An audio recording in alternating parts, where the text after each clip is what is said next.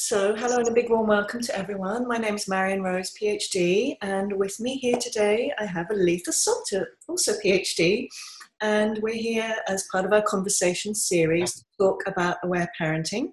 And today we're going to be talking about limits, loving limits. So, welcome, Aletha. Thank you. It's good to talk with you again. Yes, so I'm so enjoying our conversations. So, loving limits or limits, what yeah. are what are they? That's the first question. I imagine lots of parents ask, what are, what are limits? Yeah, big, important question. Um, first of all, before I say anything else, I want to acknowledge you for the term loving limits. You coined that term, I think, and I kind of stole it and used it in my. I use it a few times in my book, um, Cooperative and Connected, and because um, I like the term so much. Before that, I just talked about limits, but just talking about limits, you have to set a limit. You know, it sounds harsh, it sounds authoritarian, yes. and that's not what we want to be doing. So, loving limits, I, I like that term. I mean, it's loving. It's the loving part. We're connecting. We're we're showing empathy to the child. We're, you know, acknowledging the child's feelings. But there is that limit there too. That's, so it's two components to it. So thank you for the term yeah. so I think I just kind of defined it too, didn't I? Um, yeah, well, we can't basically, we can't let children do whatever they want. Okay, I think we all know that. I think the question is how how to stop them, how to uh, set these limits in a way that doesn't damage our relationship with them, doesn't make them feel bad. Yeah, yeah. And I think it takes us further into the, the, whole piece around it, which is why why do children sometimes do things that we might want to set right. Yeah, exactly. So so eh, that, exactly we need to delve beneath the surface and figure out why they're acting the way they do. And part of it may be lack of information. A big reason is often that they have pent up emotions, accumulated stress, unhealed trauma, and they just need to release that either through laughter or crying uh, one of the main tension release mechanisms. So when we think of it that way, when we think of their behavior that way, it does make it easier to find a way to set the limit lovingly rather than thinking, oh, they're just misbehaving, you know. Exactly. You got to teach them who's the boss and, you know, no TV for you if you keep acting like that. That that's okay. That's when we kind of don't really understand why they're acting the way they do. Yeah, and um, I love your model. You know, I, I, I quote it probably three times a week. The reason, the three reasons for children's unenjoyable behaviour: uh, need for information, unmet needs, or pent up painful feelings. And really, right, yeah, third reason, aren't we, in terms of loving limits? Very often, yes, yes, yeah. So, um, you know, one one main thing that we need to set limits for is when children are acting hurtfully. You know, when they're acting hurtfully for with with other children, when they're throwing blocks at the window, they're hitting other children, they're hitting the baby, you know, all that um, kind of very disagreeable behaviors. Uh, sometimes we just need to step in and just stop them physically. So I make an important distinction between the use of force and the use of violence force, loving force, okay, um, to keep everyone safe is very different from violence. Um, you know, and sometimes we need to restrain their arms, legs, if they're using them to hurt someone. Sometimes we need to just give them a, a, a loving hug, uh, you know, gather them into our arms in a loving embrace to, to kind of stop them from doing what they're doing sometimes we can say no, you know, but um, often for, for aggressive behavior, we sometimes need to just stop them physically. And it's okay to use our strength if we do it lovingly and not hurtfully. We're not going to hit them, um, obviously. so, yeah. Um, and then when we what, what were you going to say? What I love it really about your approach, about the aware parenting approach, is that the whole paradigm is a completely different paradigm from you know what I call behaviorism, which is the reason children are doing these things is not because you know they're bad or they're misbehaving. Right. Right. They're asking for it or they're deliberately being annoying and. Right.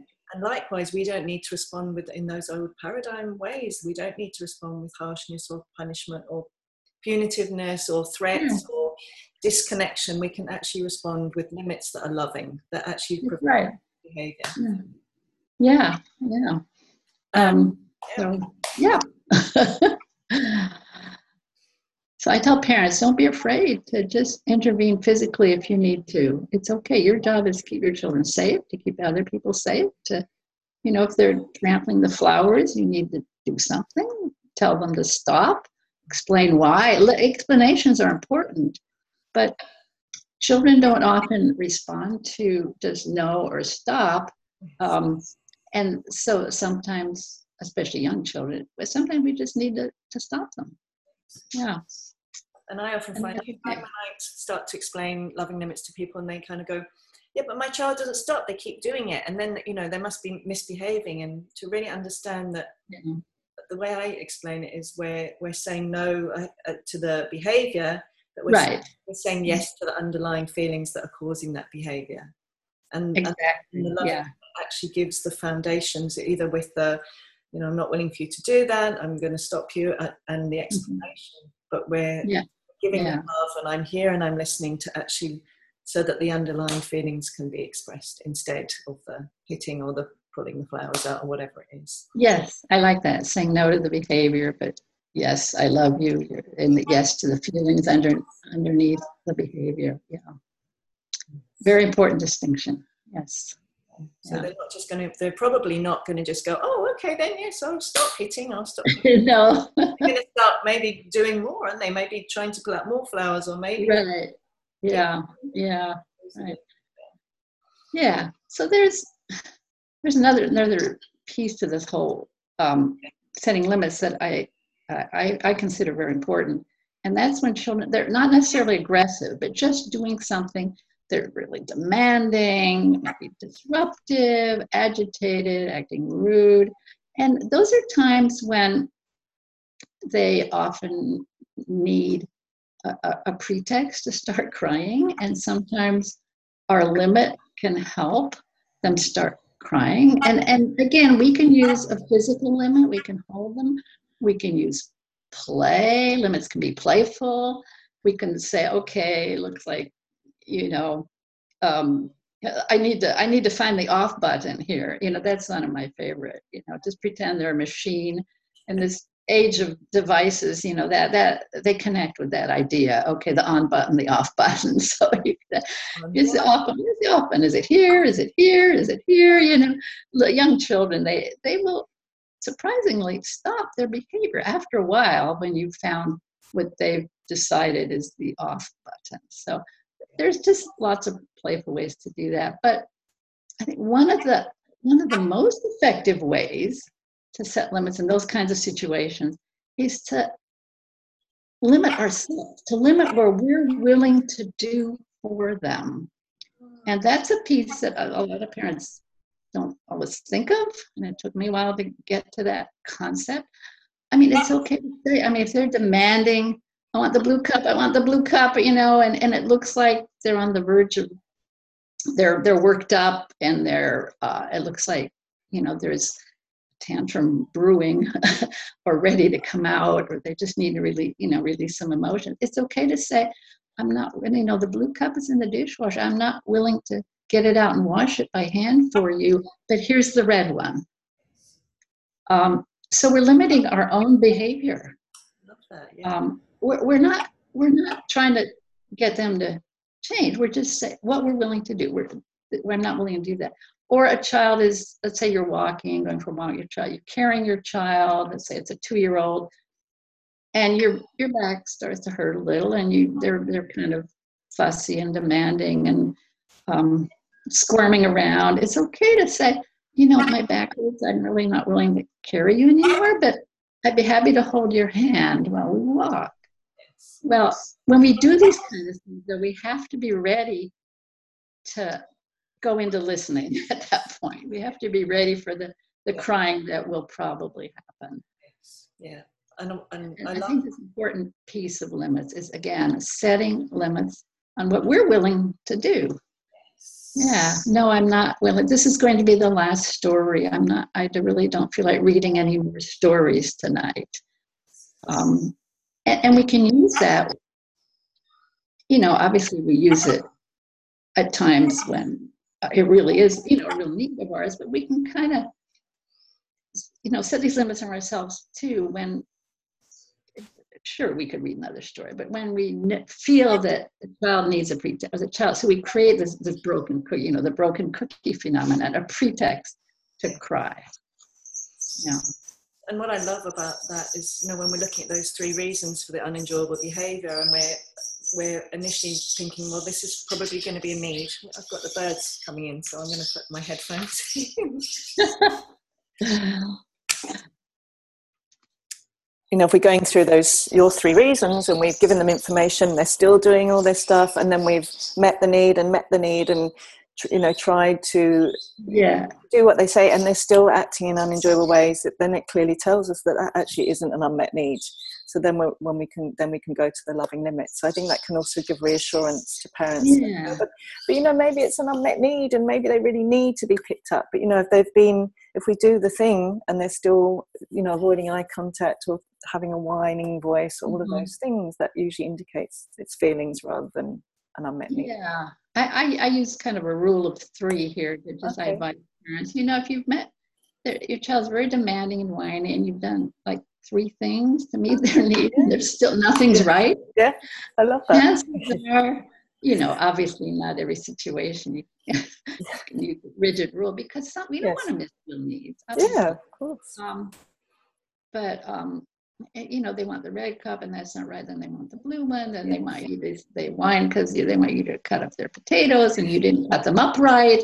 And then they didn't want that green stuff on their plate. And yes. you know, it, it, can go on and on. So yes, after a while, oh, maybe I just need to say, yes. no, I'm going to yes. do that for you. Yes. And, and, then they'll have the cry that they need yeah. to have. Yeah, because it isn't actually an unmet need. And if we, right. I think that probably takes us into the next piece that you're talking about is is the topic of permissiveness, which is right. We're constantly yeah. thinking it's an unmet need and doing and doing, doing, and they're and they're getting mm. more and more whiny and more and agitated and asking for everything and never happy. That mm-hmm. can be one of the consequences, can't it? Do you want to talk more about that? The yeah, permissiveness. This is when when we don't set necessary limits, uh, and and that I think parents. Uh, uh, I mean, some parents find it difficult to set limits lovingly, so they don't because they didn't have the role models yeah. and they, they don't know how it, it, we're not born knowing how to, to do this parenting thing and so um, they might not set limits they might worry about hurting their child or, or they think limits are they're remembering that limits were set harshly for them and so they don't dare set them. Also i think there's a fear of tears and tantrums. Yes. I think that some parents kind of tiptoe around and try to keep our children happy all the time. I, I call it the happiness trap. I mean we're not you know our job is not to keep our children happy at all times. Our job is to meet their needs. Yes. So i think that's a pretty important distinction Yes. And part of meeting their needs is including the need to express feelings, right. pent up exactly. feelings. Exactly. Yeah. yeah. So, um, but with over when we fail to set limits, they can become very demanding. That continues. They never get a chance to cry because there's never that limit that they don't have the pretext to cry about.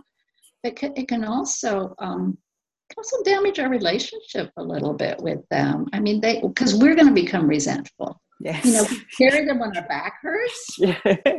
Yeah. We read 10 stories when we really don't want to read. Yes. If we wash every cup by hand, you know, just because they want it right now, we're going to start to feel resentful. Exactly. Um, yeah. And so that's not good.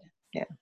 And that they're going to get confused. yeah. Get anxious. Oh, mommy's, mommy, mommy's resentful. Mommy, mommy's yeah. a little impatient. What have I done wrong? Yeah. It, it can get kind of difficult.